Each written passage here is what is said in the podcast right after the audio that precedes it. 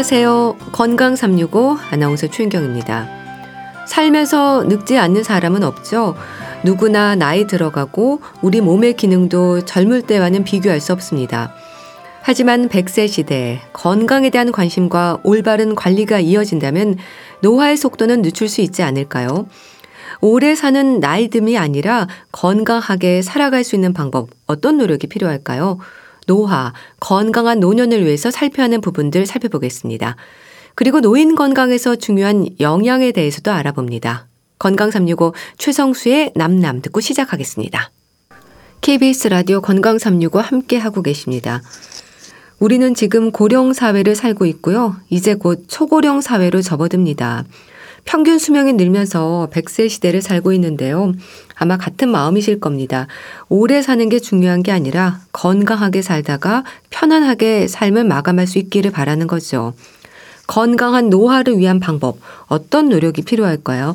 연세대학교 명예특임 교수이시고 송도 국제캠퍼스 건강센터 소장이신 이덕철 교수와 함께 합니다. 교수님 안녕하세요. 네, 안녕하세요. 노화 공부라는 책을 쓰셨어요. 건강하게 늙기 위해서는 공부가 필요한 걸까요? 네, 그렇습니다. 우리나라는 세계에서 가장 빠른 속도로 이렇게 기대 수명이 늘어나고 있잖아요. 예. 그래서 대부분 사람들이 아마도 90세 이상, 100세 이상 사시는 분들도 많이 계실 거예요. 그런데 이런 때 정말 건강이 무엇보다 더 중요하잖아요. 예. 그런데 건강하게 노년을 맞이할 수 있는 방법을 알려면은 노화를 공부해야 되는데요.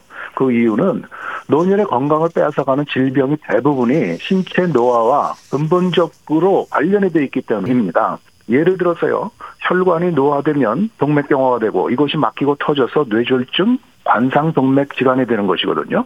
또 근육이라든지 뼈가 노화가 빨리 오면은 노쇠가 되고 골다공증이 돼서 근력이 약해지고요. 넘어지면 골절이 되고 예. 사실은 또 그리고 치매나 암도 사실은 세포의 노화 과정에서 일어나는 것이거든요. 그래서 신체 노화에 관련돼서 이러한 사실들을 모두 공부하면요. 네. 이런 것들을 예방하고 막을 수 있는 기본과 원리를 알게 되는 것이죠.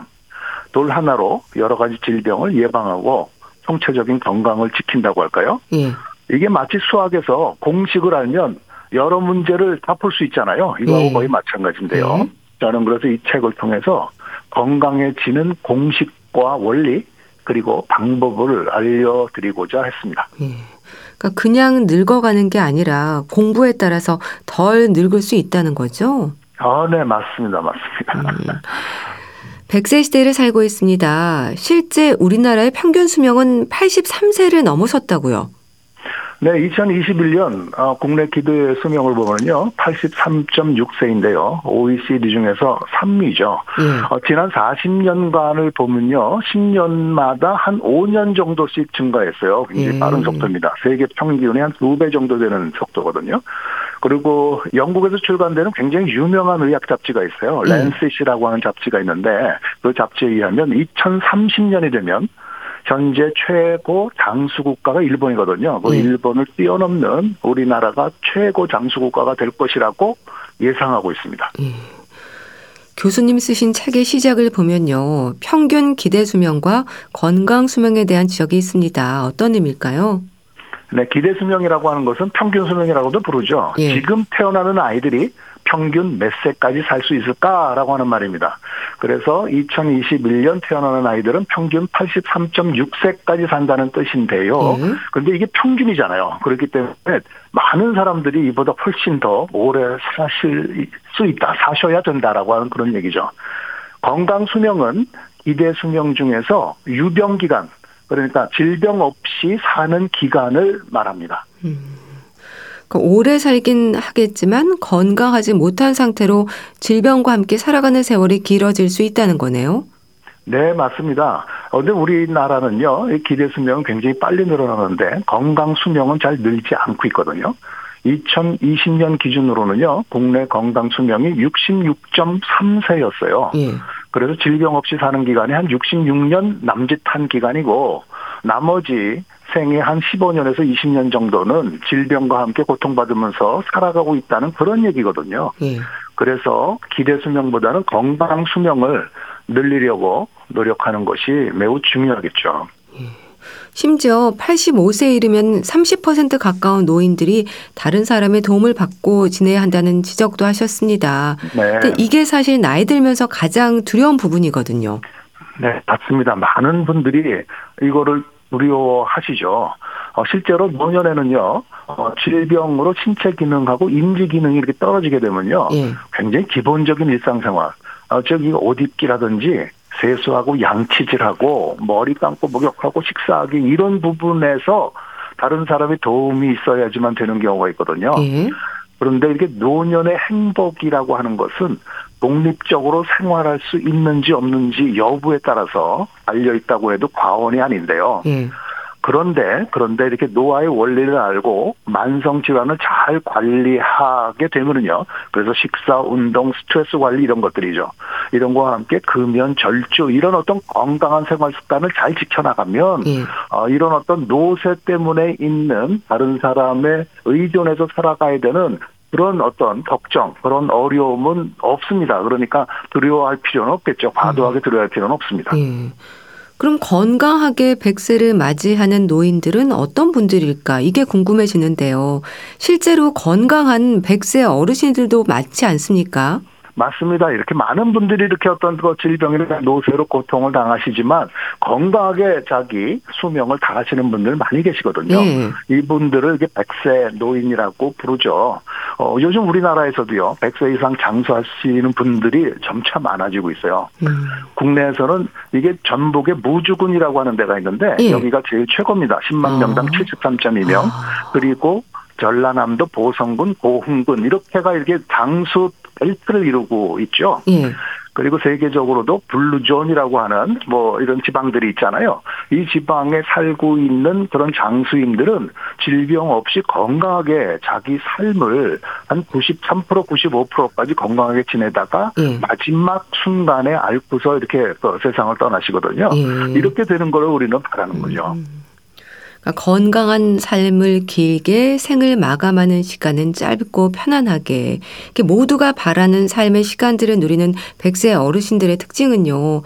노화를 늦추는 생활 습관과 항노화 특성을 갖고 있다고 책에서도 강조를 하셨던데요. 그게 뭘까요? 네. 어, 이게 세계 각곳에 사는 장수인들을 잘 살펴보면요. 예. 이들은 이렇게 혈통이라든지 문화가 전혀 다르거든요. 그런데 공통된 특징을 갖고 있어요. 음. 일단 첫 번째는 자연 환경이 좋은 곳에서 활동량이 많습니다. 이분들은 이렇게 가만히 있지 않고 자꾸 움직임이 많죠. 그리고 주변 사람들하고 잘 어울려 지냈고요. 뭐, 그 식단에서는요, 우리가 잘 알고 있듯이 육류보다는 잡곡이라든지 콩 같은 걸 많이 먹고, 고구마 같은 뿌리채소도 많이 먹고, 야채, 과일을 많이 먹고 지냅니다. 어, 이러한 그 음식 안에는요, 각종 영양소, 가 풍성하잖아요. 그리고 예. 폴리페놀 같은 어떤 그런 영양소가 있기 때문에 항염, 항산화 작용을 하고 있는 것이죠. 그래서 만성 염증이 없고 어, 활성산소에 의한 산화 스트레스가 없고 이런 것이죠. 이런 것들이 질병의 씨앗이 되는데 예. 이분들이 건강하게 오래 살 수 있는 어떤 그런 이유라고 볼 수 있습니다. 예.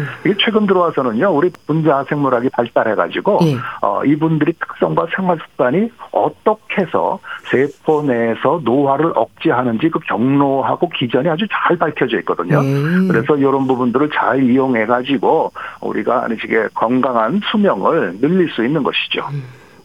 그러니까 노화 공부라는 제목의 책을 통해서 우리가 기억해야 하는 부분은 신체 노화를 늦출 수 있어야 한다는 말씀인데요. 실제 나이와 신체 나이에 대한 이해가 있어야겠네요.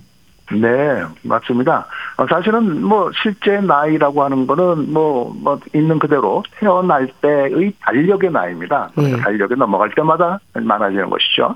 그리고 신체 나이는 몸의 나이인데요. 이게 세포의 나이라고 생각해도 맞는데요. 네. 어, 의학에서는 노화는 세포의 노화를 얘기하는 것이니까요. 이게 노화의 정도에 따라 사람마다 다르게 되죠. 그러니까 네. 어, 달력 나이하고 신체 나이가 서로 다를 수가 있습니다. 음. 어릴 땐 실제 나이와 신체 나이가 비슷하지만 노인으로 갈수록 차이가 벌어진다는 거네요. 네, 맞습니다. 어, 태어날 때 나이는 전부 다 똑같이 출발하죠. 그렇지만 이제 살아가는 동안에 우리 몸을 어떻게 관리했느냐에 따라서 나이 드는 속도가 달라진다고 생각하면 되는 것이죠. 예. 나쁜 생활 습관을 하게 되면 세포의 노화를 촉진시켜서 신체 노화의 시계가 빨리 돌아가게 만드는 것이고요. 네. 반대로 건강한 생활 습관은 노화의 시계를 늦게 돌게 하는 것입니다. 네. 따라서 나이가 들수록 어떻게 관리했냐에 따라서 신체 나이는 많은 차이를 보이고 있는 것이죠. 음. 노화의 시계를 늦출 수 있는 방법 잘 들어야 할 것 같은데요. 책에서는 뭐 1부, 2부, 그리고 3부로 나뉘어 설명을 하셨습니다. 우선 1부에서 강조하는 부분들을 보면 노화가 보내는 생물학적 신호와 노화세포, 염증 노화, 참 알듯 하면서도 좀 이해가 필요한 얘기들이 담겨 있거든요. 어떻게 이해하면 될까요? 네. 예, 이게 좀 약간 어려운 이야기인데요. 그런데 이렇게 노화의 큰 그림을 이해하려면 조금 알 필요가 있기 때문에요. 예. 간략하게 조금 소개를 드리면요. 노화될 때는 세포 내에서 많은 변화가 있게 됩니다. 그 중에 중요한 것 몇 가지만 간략히 소개해드리면요. 예. 유전체, 유전자가 불안정해지고 단백질이 균형이 깨지고 미토콘드리아라고 하는 곳이 있거든요. 세포 내 미토콘드리아에서 우리 에너지를 만들어 주는 곳이죠. 이 기능이 떨어지기 때문에 활력이 쉽고 떨어지게 되고 네. 그리고 텔로미어 길이가 있어요. 유전체 끝 부분에 이 텔로미어 길이도 짧아져서 궁극적으로는 노화 세포가 만들어지는 것입니다. 예. 노화 세포. 노화 세포는 이게 좀비 세포라고도 얘기하는데요. 음. 자신은 죽지 않으면서 주변 세포를 자꾸 노화 세포로 만들어서 이 기능을 떨어지게 해 주는 것이죠. 그래서 좀비 세포라는 별명이 붙어 있는 것인데요. 예.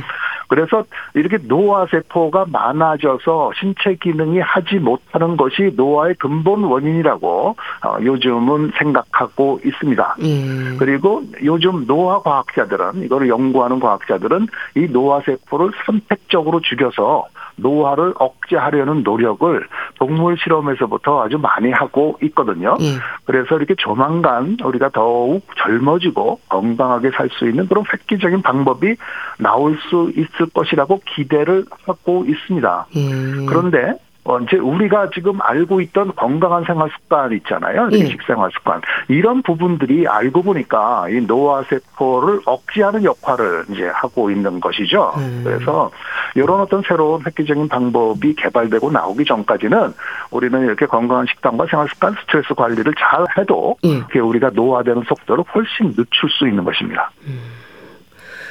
면역 노쇠, 염증 노화에 대해서도 설명을 해주시면 좋겠습니다. 나이 들수록 면역 체계나 염증에 대한 관심과 고민이 높잖아요. 네, 맞습니다. 예.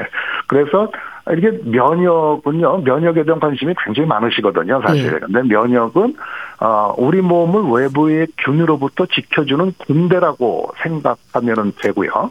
그리고 염증은 면역과 동전의 양념 같은 건데요. 네. 어, 다시 말하면 면역 세포가 균을 죽일 때 사용하는 무기가 바로 염증입니다. 네.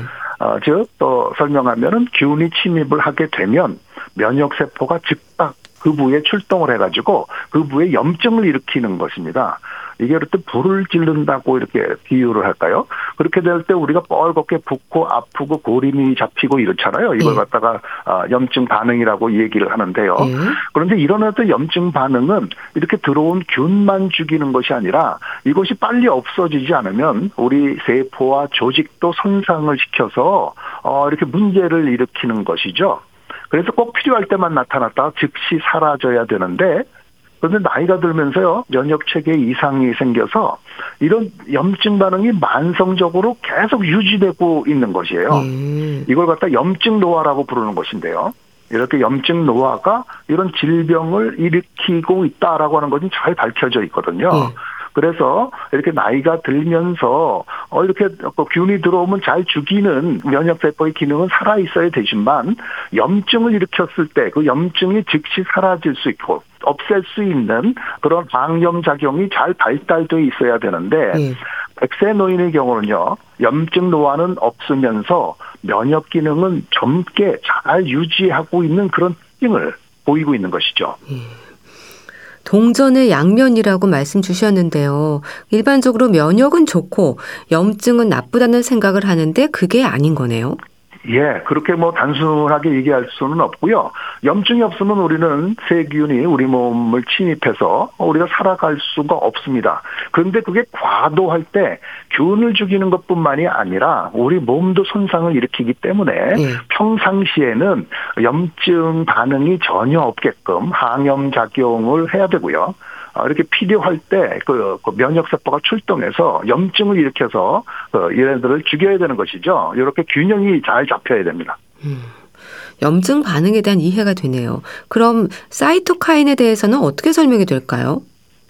네, 사이토카인이라고 하는 것은요 면역 세포에서 분비하는 물질입니다. 예. 굉장히 다양한 역할을 하는데요. 그 염증을 일으키는 물질입니다. 그러니까 염증을 음. 일으키는 물질인데 그래서 예. 균을 죽이기도 하고요. 또 어떤 사이토카인은 이렇게 염증 반응이 과도하게 나타나는 것을 억제하는 역할까지 합니다. 예. 이거를 항염 사이토카인이라고 부르는데요. 근데 백세 노인은 이런 항염 사이토카인이 많아서 과도하게 염증이 있는 것을 막아주면서 이제 균형을 잡아주게 되는 것이죠. 음. 그 염증성과 항염증성 사이토카인의 역할과 조절에 대한 이해가 염증 노화의 위험을 막을 수 있는 방법이기도 하겠어요. 네, 맞습니다. 그래서 우리가 그 살아가면서요, 고령이 되면서 이렇게 항염 사이토카인이 잘 생길 수 있도록 그런 생활 습관을 가지고 있어야 되거든요. 네. 그래서 이 두 가지 사이토카인이 서로 상호 보완적으로 음. 균형을 맞추게 해야 되는 것이죠. 네.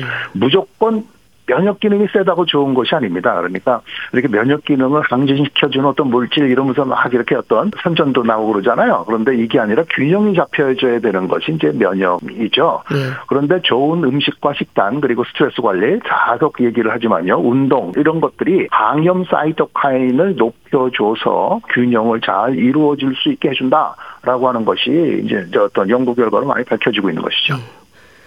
그리고 책의 2부에서는 많은 분들이 관심을 갖는 텔로미어와 노화를 방지하는 호르몬에 대한 설명이 들어있던데요. 텔로미어 그리고 노화 방지 호르몬. 우선 노화 방지 호르몬의 허화실에 대한 지적이 있던데 뭘까요? 예, 과거에는 한때 이렇게 우리가 노화의 근본적인 원인이 호르몬이라고 생각한 적이 있었거든요. 예. 이렇게 갱년기가 되면은 여성 호르몬이 갑자기 떨어지듯이 나이가 들면서 호르몬이 떨어지는 것이 노화를 일으키는 것이다라고 해서 이 보충을 해주면서 어, 이렇게 노화를 방지하려고 노력을 많이 했었댔는데요. 예. 요즘 들어와서는 뭐 어느 정도 효과는 있지만 그 어떤 부작용도 만만치가 않기 때문에 아, 조금 쓰러지고 있습니다. 그래가지고 이제 허화실이라고 하는 얘기를 했던 것이죠. 음. 건강의 지표로 얘기가 되는 DHA 호르몬에 대한 설명도 해 주셔야 될 것 같은데요. 노년으로 갈수록 줄어들면서 건강에 많은 문제들을 일으키는 건가요? 네.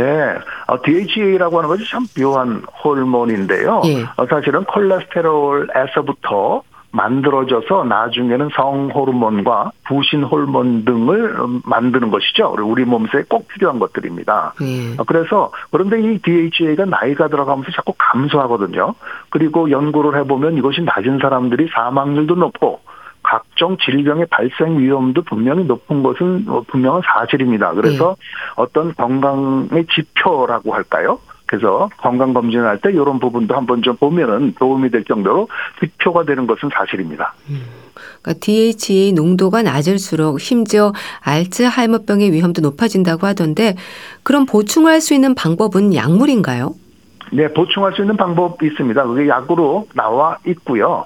그런데 이거를 적은 사람들이 건강 지표가 안 좋은 거는 사실인데 네. 이거를 보충해 주면 그것이 다 돌아오느냐? 라고 하는 것은 연구마다 한 절반 절반 되는 것 같아요. 음. 이렇게 효과가 있다는 거 있고 그렇지가 않은 거 있고 그래가지고 뭐 일방적으로 막 그렇게 사용하지는 않고요. 예. 어, DHA가 떨어진 사람들 만성 피로라든지 갱년기 여성 중에서 성기능 장애가 있는 분이라든지 이런 부분에서 이제 보완적으로 사용해 볼 수는 음. 있는 것이죠. 그러니까 모든 노인에게 필요한 건 아닌 거죠? 아, 네, 물론입니다. 호르몬 중에서 추가적으로 말씀드리면 아직까지 기대를 모으고 있는 것이 멜라토닌인데요, 사실은요. 네. 멜라토닌은 강한 항산의 효과와 함께 면역 조절 효과가 함께 있거든요. 네. 그래서 수면 장애가 있는 어르신들은 멜라토닌을 일차적으로 사용해 보는 것이 좋습니다. 이 멜라토닌이 부작용도 없으면서 어 이렇게 우리가 잘 때 모든 것을 다시 회복시켜 준다고 그러잖아요. 근데 노인이 되면 이렇게 깊은 잠을 잘 못 주무시는 게 멜라토닌 부족일 거라고 생각하는 것이거든요. 그래서 네. 이런 부분을 먼저 이렇게 시도해 보는 것이 좋겠죠. 그럼 멜라토닌이 부족한 건 어떻게 아나요? 어, 일단은 50세가 넘어가게 되면은요, 그 어떤 통계적인 자료를 볼 때는 젊을 때보다 훨씬 멜라토닌이 떨어져 있거든요. 예. 그래서 수면장애가 있으시는 분들은, 어, 일단 그거를 측정해 보는 거는 좀 어렵습니다. 이것이 밤에만 나오는 그 호르몬이기 때문에요. 예. 이것이 DHA처럼 측정해서 알 수는 없고, 일단은 그 수면장애가 있는 분들은 시도를 해 보는 거죠. 약을 좀 드셔보면서 음. 증상이 호전되는 거를 보는 방법을 취하고 있습니다. 자, 그리고 텔로미어에 대한 관심도 높습니다. 텔로미어가 뭐예요? 이런 질문도 많이 받지 않으세요? 네, 이게 좀 생소한 좀 단어기 때문에요. 예. 어, 많이 나오죠. 근데 텔로미어라고 하는 것은 염색체 끝 포있는 염기 서열이 반복되는 이렇게 반복되는 염기 서열이 있는 곳이에요. 네. 이것이 왜 이런 부분이 있냐면은 세포가 분열할 때마다 이것이 짧아지게 되거든요. 음. 어, 짧아지게 돼서 더 이상 짧아지지 않게 되면 세포가 분열할 수 없 기 때문에 네. 그 완충 작용을 해주기 위해서 있는 곳입니다. 이게 짧으면은요, 노화 세포가 잘 되기 때문에 신체 노화가 빨리 되는 것이죠. 네. 음, 텔로미어 길이가 짧아지는 이유도 궁금하고요. 또 길어지는 방법도 궁금합니다. 네. 텔로미어가 그 분열할 때마다 짧아지는 이유는요. 염색체 구조를 보면은 이게 복제가 완전히 끝 부분에 되지 않게끔 돼 있어요. 예. 그러니까 이거는 구조적인 결함 때문에 자꾸 짧아질 수밖에 없는 것이죠. 그런데 짧아지는 것이 이렇게 분열할 때만 짧아지는 것이 아니라 활성산소라든지 기타 음주, 흡연, 비만과 같은 그런 환경적인 요인에 의해서도 짧아지는 거예요. 예. 그리고 반면에 또 영양소라든지 건강한 식단은 이 부분이 짧아지지 않게 막아주죠. 예. 그래서 생활 습관이 다시 중요하게 얘기가 되는 것입니다. 예.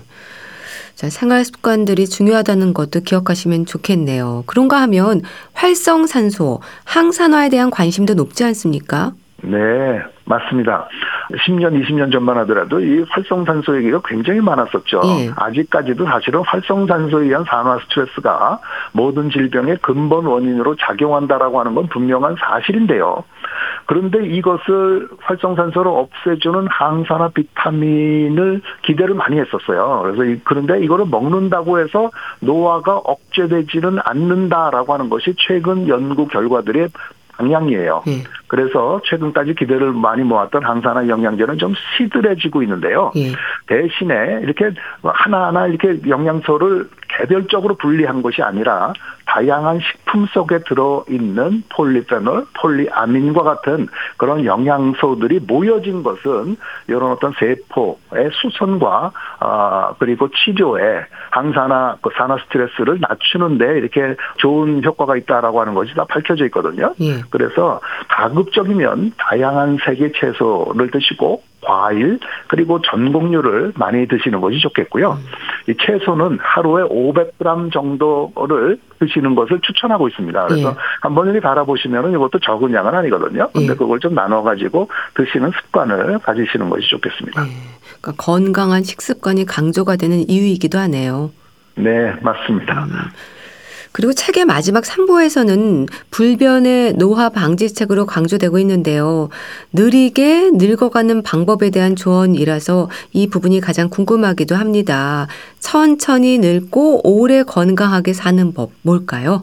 아, 네. 사실은 뭐 불변의 노화 방지 방법은 사실 개괄적으로 우리가 잘 알고 있는 것입니다. 예. 아, 그런데 이것이 왜 중요한지 그리고 어떻게 자신에게 맞게 실천해야 되는지를 어, 저는 이 책에서 좀 기술하고 싶었는데요. 예. 한마디로 기본에 충실한 것입니다. 그러니까 우선 첫 몇 가지를 말씀드리면 첫 번째는 일주기 리듬과 멜라토닌이라고 얘기할 수 있는데요. 예. 우리가 낮에는 이렇게 태양이 있는 데서는 활동을 늘려야 되고요. 태양빛을 받아야지만 여기서 비타민 D도 형성되고 이렇게 달라지 우리가 이렇게 돼 있습니다. 생명이라고 할 때는요. 그리고 밤에는 깜깜한 밤에서 잘 때 멜라토닌이 나오면서 이게 손상됐던 것을 것을 수선해주고 면역 체계를 갖다가 돌이켜줘야 되거든요. 예. 요 주기를 잘 맞춰줘야 됩니다. 음. 그러니까 낮에는 밖에 나가서 활동을 많이 하실 것, 밤에는 깜깜한 밤에 이렇게 주무시라고 노력하고 잘 안 될 때는 멜라토닌을 좀 추가적으로 드실 것이고요.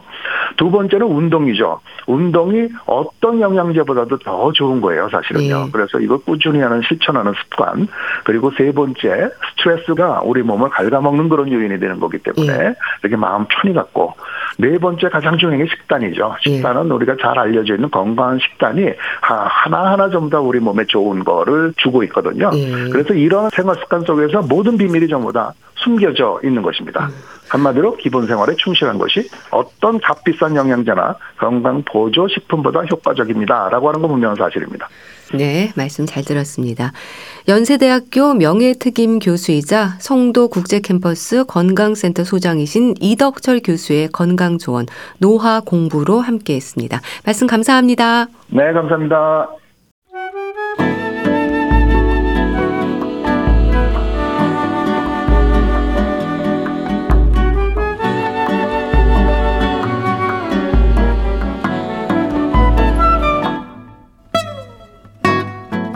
건강한 하루의 시작. KBS 라디오 건강 365. 최윤경 아나운서의 진행입니다. KBS 라디오 건강 365 함께 하고 계십니다. 나이 들수록 건강에 대한 관심이 높아지고요. 예방을 위한 노력은 물론 만성 질환의 관리에도 신경을 씁니다. 건강에 도움이 되는 먹을거리 역시 살피고 챙기게 되죠. 노인의 건강 상태를 살피기 위한 방법, 강조되는 부분들이 있지 않을까요? 대한의사협회 백현옥 부회장과 함께 합니다. 안녕하세요. 네, 안녕하십니까. 잘 먹고 잘 자고 배설에도 문제가 없어야 건강한 일상인 거죠? 아, 잘 아시네요. 네. 건강한 일상이란 결국 우리가 살아가면서 제일 기본적인 행위, 먹고 자고 배설하는 것이 원활하고 그것에 문제가 없어야지 우리가 건강하다라고 말할 수 있는 거죠. 그죠? 예. 노인 건강, 특히 질환을 예방하는 데 있어서 강조되는 부분들이 있지 않을까 싶은데요. 우선 예방이 가능한 부분들을 챙겨야 하지 않을까요? 그렇습니다.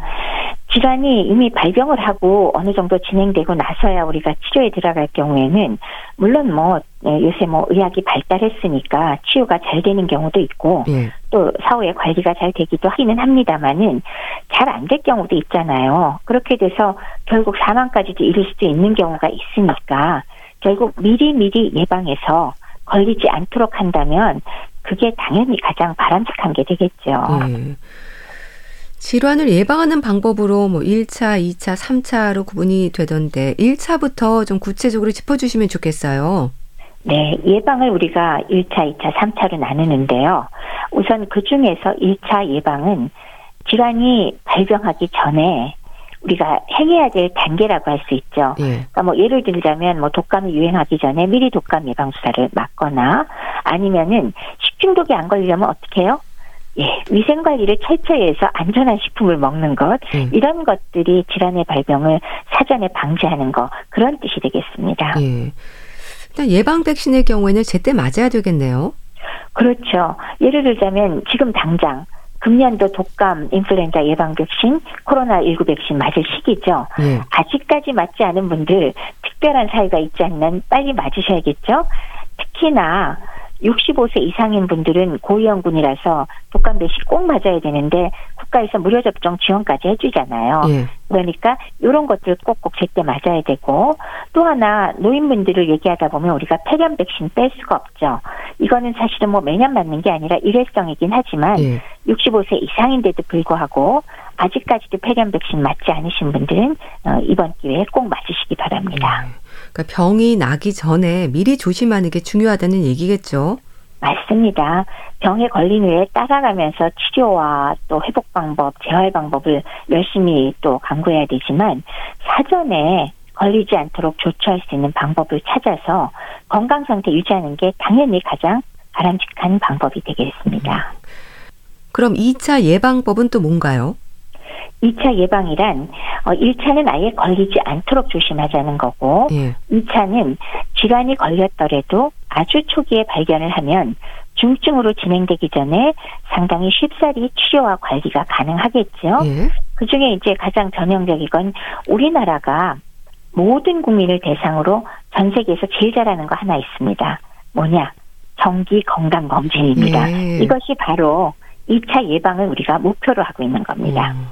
그런 정기 검진을 비롯해서 질환을 조기 발견하는 게 중요하네요. 맞습니다. 그러니까 증상이 일단 발생한 다음에 내가 무슨 병 걸렸나 하고서 검사하는 것이 아니고 네. 무증상이고 일상생활을 하고 있을지라도 우리나라에서 혹은 이곳에서 빈도가 높은 질환 위주로 정기적으로 미리미리 검사를 시행해서 네. 어, 조기에 발견을 해서 치료하자는 그런 의도가 되겠습니다. 실제 통계로도 정기 검진을 통한 초기 치료 효과가 크죠? 바로 이런 2차 예방 성과의 전형적인 예가 우리나라에 있거든요. 예. 어떤 거냐면 불과 30년, 40년 전만 해도 위암과 자궁암이 우리나라에서 가장 흔히 발생하는 암이었습니다. 예. 그래서 저도 이제 의사 되고 초창기에 그 오시는 분들한테 매년 위암과 자궁암 많은 검사를 꼭 받으세요. 지금 증상이 없어도 해야 된다. 라고 사실은 전국적으로 캠페인을 했었거든요. 예. 그래서 실제로 위암과 자궁암을 조기에 발견하는 율이 올라가면서 초기에 적절한 치료를 할 수 있는 결과가 나오니까 최근에 어, 한 20년 사이에 암 사망 1위였던 위암과 자궁암 사망률이 예. 현저하게 감소한 걸 볼 수가 있거든요. 현재 암 사망 중에 1위는 사실 폐암이에요. 음. 위암은 쭉쭉쭉쭉 내려가서 이제 한 5위, 자궁암은 더 밑에 있습니다. 그러니까 이건 네. 성공한 사례라고 할 수 있겠죠. 네. 영양 문제 역시 또 심한 상태가 되기 전에 초기에 관리하는 적절한 영양이 중요할 것 같은데요. 예를 들면 어떤 게 있을까요? 어, 뭐 사람마다 다르긴 하지만 우리가 뭐 단순히 밥만 먹고 뭐 비실비실 하는 것도 들어가겠지만 기본적으로 어떤 영양소가 부족한지 아니면 갑자기 살 빠지는 분의 영양 불량 상태를 초기에 찾아내서 그분한테 적절한 열량이나 아니면 적절한 영양소를 투여하면 당연히 어 현재 영양 상태도 좋아지지만은 예. 기존에 갖고 있던 질환들이 더 악화되거나 진행하지 않도록 관리가 가능하거든요. 이런 것도 사실은 2차 예방에 속한다고 할 수가 있습니다. 음. 그럼 3차 예방은 또 뭘까요?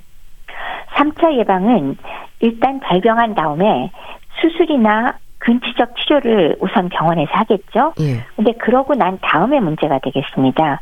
일종의 회복을 위한 그런 재활 과정이나 음.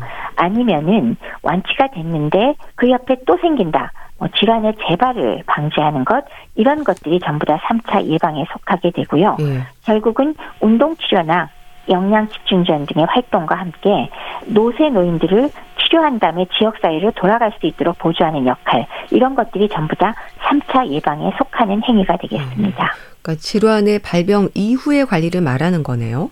예, 맞습니다. 음. 발병 이후에 그 병 자체를 근치적 치료하는 질환 자체에 집중하는 의학적 치료 이후의 단계를 의미하고 있습니다. 음. 그럼 수술적 치료를 비롯해서 치료 후에 회복을 위한 방법, 운동인가요? 운동 굉장히 중요하죠. 예.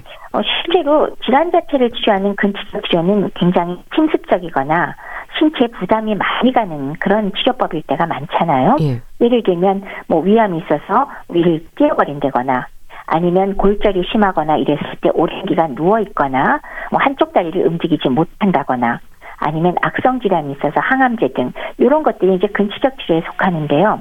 결국 그 병도 치료하지만 정상적인 신체 조직이 손상되고 일상생활이 원활하지 않게 될 가능성이 큽니다. 뭐 뇌졸중이나 중풍 이후에도 그렇고요. 이런 것들을 다시 일상생활이 가능하도록 재활을 위한 운동이 사실은 1번 어, 우리가 가장 먼저 접근할 수 있는 방법이 되겠습니다.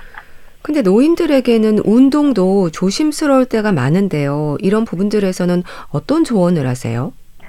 운동이 좋다들 하는 얘기는 사실 충분히 많이 듣게 되니까 예. 자신의 현재 신체 상태와 무관하게 너무 욕심내서 한꺼번에 하다 보면 오히려 그것 때문에 손상을 더 유발할 수도 있겠죠. 예. 또 심폐 기능이 감당이 안 돼서 질환이 다시 재발하는 경우도 있고요. 그래서 적어도 초기에는 재활 전문가를 찾아서 적절한 운동법과 그리고 운동의 강도, 운동 시간 등을 익히고 그다음에 두 번째는 꾸준히 운동을 하실 것을 권해드립니다. 즉 정확한 방법 그리고 두 번째는 꾸준히 지속적으로 계속 하셔야 된다는 거두 음. 가지 강조해드려야 됩니다. 또 수술 치료를 경험한 경우에 강조가 되는 영양과 관련해서는요 어떤 부분들에 신경을 써야 하는 건가요?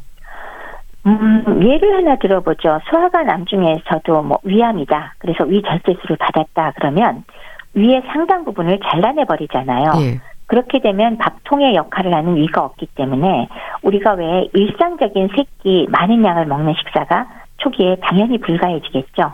그렇게 되면 먹는 방법을 천천히 하고 그다음에 소식으로 여러 번 나누어서 섭취해야 되는데 네. 사실은 이 방법이 말하기는 쉬워도 균형 잡힌 식사가 굉장히 어렵습니다. 음. 특히나 이제 노인의 경우 위암 같은 것을 수술한 후에 갑작스럽게 보통 초기에 보통 한 2, 3주 사이에 5 내지 10kg 체중 감소가 동반되는 경우들이 꽤 있거든요. 네. 그러면 그 시기에 내버려 둘 게 아니라 그 시기에 맞는 적절한 영양을 열량, 단백질, 비타민, 미네랄 등 모든 영양소가 부족하지 않도록 제공하면서 예. 이후 건강 회복 그리고 재발 방지에 큰 도움을 줄 수가 있는 거죠. 예. 그리고 뭐 유방암 같은 경우도 한쪽 유방을 제거하거나 치료가 끝났더라도 역시나 기본적인 영양 패턴이나 생활이 잘 맞지 않으면 반대쪽에 또 생길 수가 있거든요. 예. 이런 그 일상생활 유지와 재발 방지에 역점을 두고 관리하는 것이 되겠습니다. 네. 그러니까 다시 일상으로 갈 수 있도록 훈련하는 거네요. 그렇습니다. 가장 중요한 목표는 일상생활을 독립적으로 가능하게 하고 또 하나는 재발을 막아서 질병으로부터 해방되는 것이라고 할 수가 있습니다. 네. 노인의 질환 예방을 위한 노력에서 1차, 2차, 3차로 구분해서 설명해 주셨는데요. 가장 궁금해하는 부분은 뭘 먹느냐의 문제가 아닐까 싶은데 어떨까요? 그렇죠. 무엇을 먹느냐, 어떻게 먹느냐에 따라서 영양 상태는 바뀌고 그게 또 질환과 연관이 되니까요. 실제로 20세기 초반까지는 전 세계적으로 어떻습니까? 먹을 게 많이 부족했잖아요. 예. 따라서 영양소 섭취 부족에 의한 질환 사망률이 높았습니다. 감염 질환이 가장 높았죠. 이후에 과학의 발전으로 식량이 생산이 증가하고 그리고 저장, 운송 방법이 개선되고 냉장고가 발명되고 뭐 이런 것 때문에 그 결과로 인류가 얻게 된 거는 사실은 열량 과다 섭취 때문에 비만이 증가하고 그리고 뇌졸중, 심혈관계 질환이 급격하게 증가하고 예. 암 질환이 어, 발병이 많이 되면서 사망률이 증가하게 되는 거 이런 것도 얻게 된 질병이라고 할 수 있습니다. 예. 그래서 실제 요거랑 연관돼서는 2차 세계 대전의 경험을 통해서 아주 어린 성장기나 혹은 태아 상태에서 제대로 영양소를 섭취하지 못한 사람은 오히려 성인이 되어서 당뇨병이나 동맥경화증에 의한 사망률이 건강한 성장기를 보낸 사람보다 더 높다는 것도 밝혀졌거든요. 이런 것들이 바로 영양과 연관되어서 질환이 많이 걸리는 것과 그런 걸 보여주는 증거라고 하겠습니다. 예. 이젠 영양 결핍보다 과잉의 시대라는 말을 하지 않습니까? 하지만 노인들에게는 결핍의 문제가 여전히 우려되는 부분이지 않을까 싶은데 어떨까요? 영양의 쏠림 현상이 크지 않나요? 그렇습니다. 현대인 자체는 사실은 영양 과잉, 어떤 면에서는 열량 과잉이라는 표현이 더 맞지 않을까 싶습니다. 예. 뭐 비만이 증가하고 관련되는 고혈압, 당뇨, 고지혈증, 뇌졸중, 심혈관 질환 이런 문제가 물론 크죠. 근데 이런 경우에도 나이가 들수록 실제로 영양 균형, 밸런스는 깨지고 비만인데도 단백질 부족으로 인한 그리고 운동 부족으로 인한 근감소증이 동반되어 있고 예. 또 비타민과 무기질이 어, 실제로 어, 신체에서 부족하기 때문에 그것과 연관되어서 골다공증이나 우울증 등의 다양한 문제가 발생할 가능성이 더 커지는 거죠. 자, 결론적으로 노인의 경우는 예.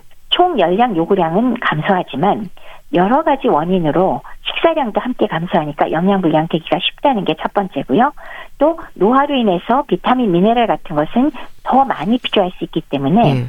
영양 불균형과 함께 영양 부족 문제가 동시에 같이 있게 될 가능성이 굉장히 높습니다. 예. 그리고 밥심이라는 얘기도 하지만요. 노인들에게 탄수화물 섭취는 건강을 위한 에너지로도 얘기가 됩니다. 하지만 탄수화물 역시 균형이 필요한 거겠죠. 맞습니다. 사실 뭐 노인의 경우는 식사를 잘하고 계시는 것 자체로도 건강 상태가 꽤 유지가 된다는 그런 근거라고 우리가 볼 수는 있지만 예. 그럼에도 불구하고 밥심이라고 해서 너무나 탄수화물 위주로만 식사를 할 경우에는 마찬가지로 과다한 탄수화물은 그대로 체내에서 지방으로 쌓이고 근육은 상대적으로 위축되기 때문에 문제가 발생할 소지가 크겠죠. 그래서 균형 잡힌 양을 드실 필요가 있습니다. 이건 어떨까요? 노년으로 가면서 영양소를 생각해서 잘 챙겨 먹기는 하지만 젊을 때 관리하지 못한 영양 결핍의 문제가 또 노년기로도 이어지는 경우도 많지 않을까요? 그렇죠. 앞서 예를 들었던 왜 2차 세계대전 때 유아기에 제대로 영양소를 섭취하지 못한 사람의 경우는 어른이 되어서 너무나 쉽게 당뇨병과 동맥경화증에 걸리게 되고 사망률이 훨씬 더 올라가는 걸 우리가 보게 되거든요. 예. 그래서 이렇게 어릴 때 혹은 젊었을 때 문제가 되는 경우에 노년기에 대해서 아 나 이제부터라도 조심해야 돼 하고 관리를 하더라도 예를 들면 근갑수증, 골다공증의 경우에도 현상 유지 내지는 약간의 호전은 노력하면 기대할 수 있긴 하지만 예. 역시나 형성된 식습관의 변화가 갑자기 변화하기도 어렵고요. 이로 인한 만성 질환은 이미 발생한 경우가 많아서 영양 문제는 사실은 쉽게 완전히 해결되진 않고 악화될 가능성이 꽤 높습니다. 음.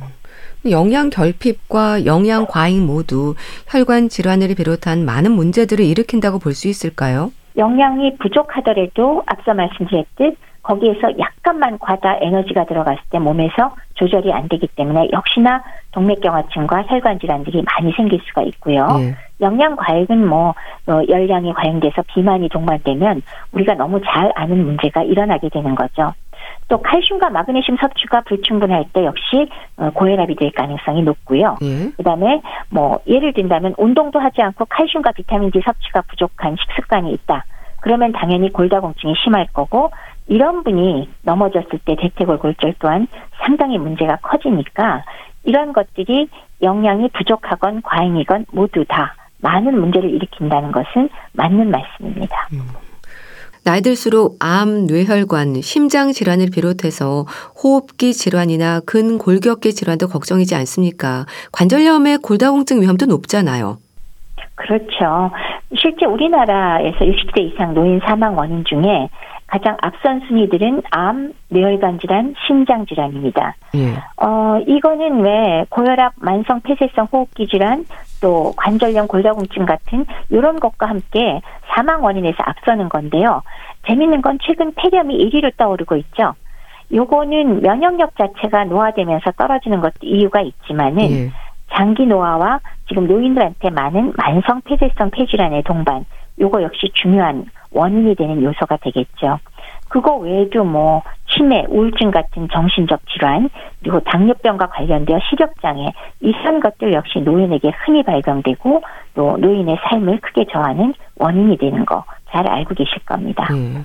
그러니까 그런 질환의 위험들이 식습관을 비롯한 먹을거리도 위험 요인일 수 있다는 거네요.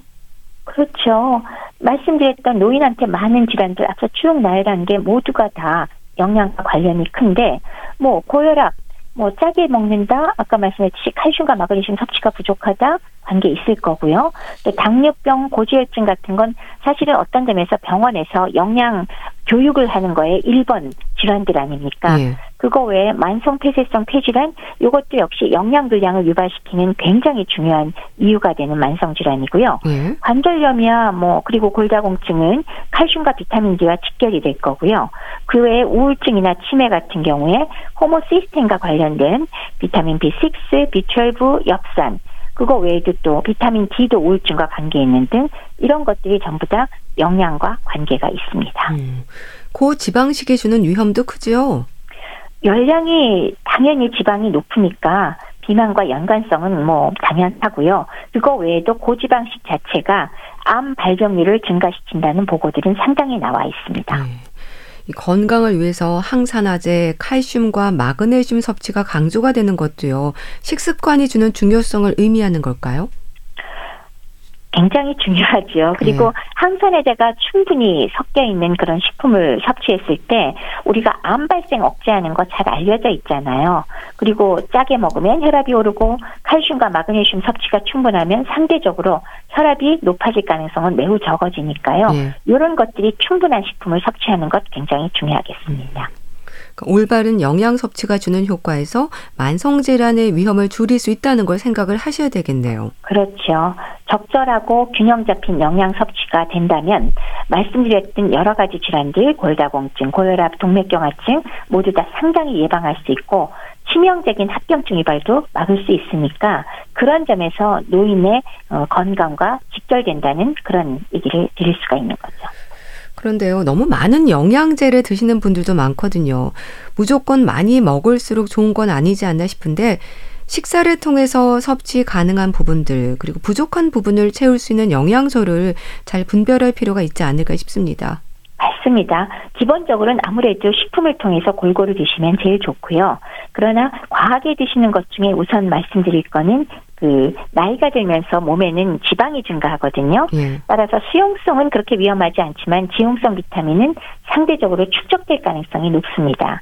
그래서 그 중에 전형적인 게 비타민 A 같은 경우는 과다 축적됐을 때 부작용 일으킬 수 있거든요. 예. 너무 많이 먹으면 뭐 피로감, 구역질, 입맛 없음, 뭐 탈모증, 뼈의 통증 이런 것도 발생하기도 하는데 재미있는 건 비타민 A 같은 경우는 원래 동물성 식품에 있거든요. 예. 근데 식물성 식품인 색깔 있는 채소에는 비타민 A의 전구체인 베타카로틴이 있습니다. 따라서 채소를 아주 많이 먹을 땐 사실은 비타민 A 부족증을 예방할 수도 있다는 거. 그러면서 일석몇 조로 다른 여러 가지 그 채소에 들어있는 그 항산화 성분인 파이토케미칼들을 먹을 수 있으니까 예. 오히려 만성 질환, 혈관 질환을 예방할 수 있는 효과도 기대할 수 있죠. 그러나 같은 지용성이지만 비타민 D는 노인한테 흔하게 부족하잖아요. 요거는 필요한 경우에 반드시 보충을 해주셔야 되는 거요. 이런 모든 것들을 다 감안했을 때 예. 그래도 가장 바람직한 것은 식품을 통해서 균형 있게 드시는 게 제일 좋다라고 말씀을 드릴 수 있겠습니다. 네. 노인의 건강 상태를 살피기 위해서 강조가 되는 부분들 짚어봤는데요. 대한의사협회 백현옥 부회장과 함께 했습니다. 감사합니다. 네, 감사합니다. 인순이의 거위의 꿈 보내드리면서 인사드릴게요. 건강 365 청취자 여러분 그동안 함께 해주셔서 감사합니다. 저는 개인적인 사정으로 오늘까지만 인사드리고요. 내일부터는 새로운 진행자가 함께 합니다. 앞으로도 건강 365 더 많이 사랑해 주시고요. 저는 또 다른 기회에 만나 뵙길 기대합니다. 건강 365 아나운서 최인경이었습니다. 고맙습니다.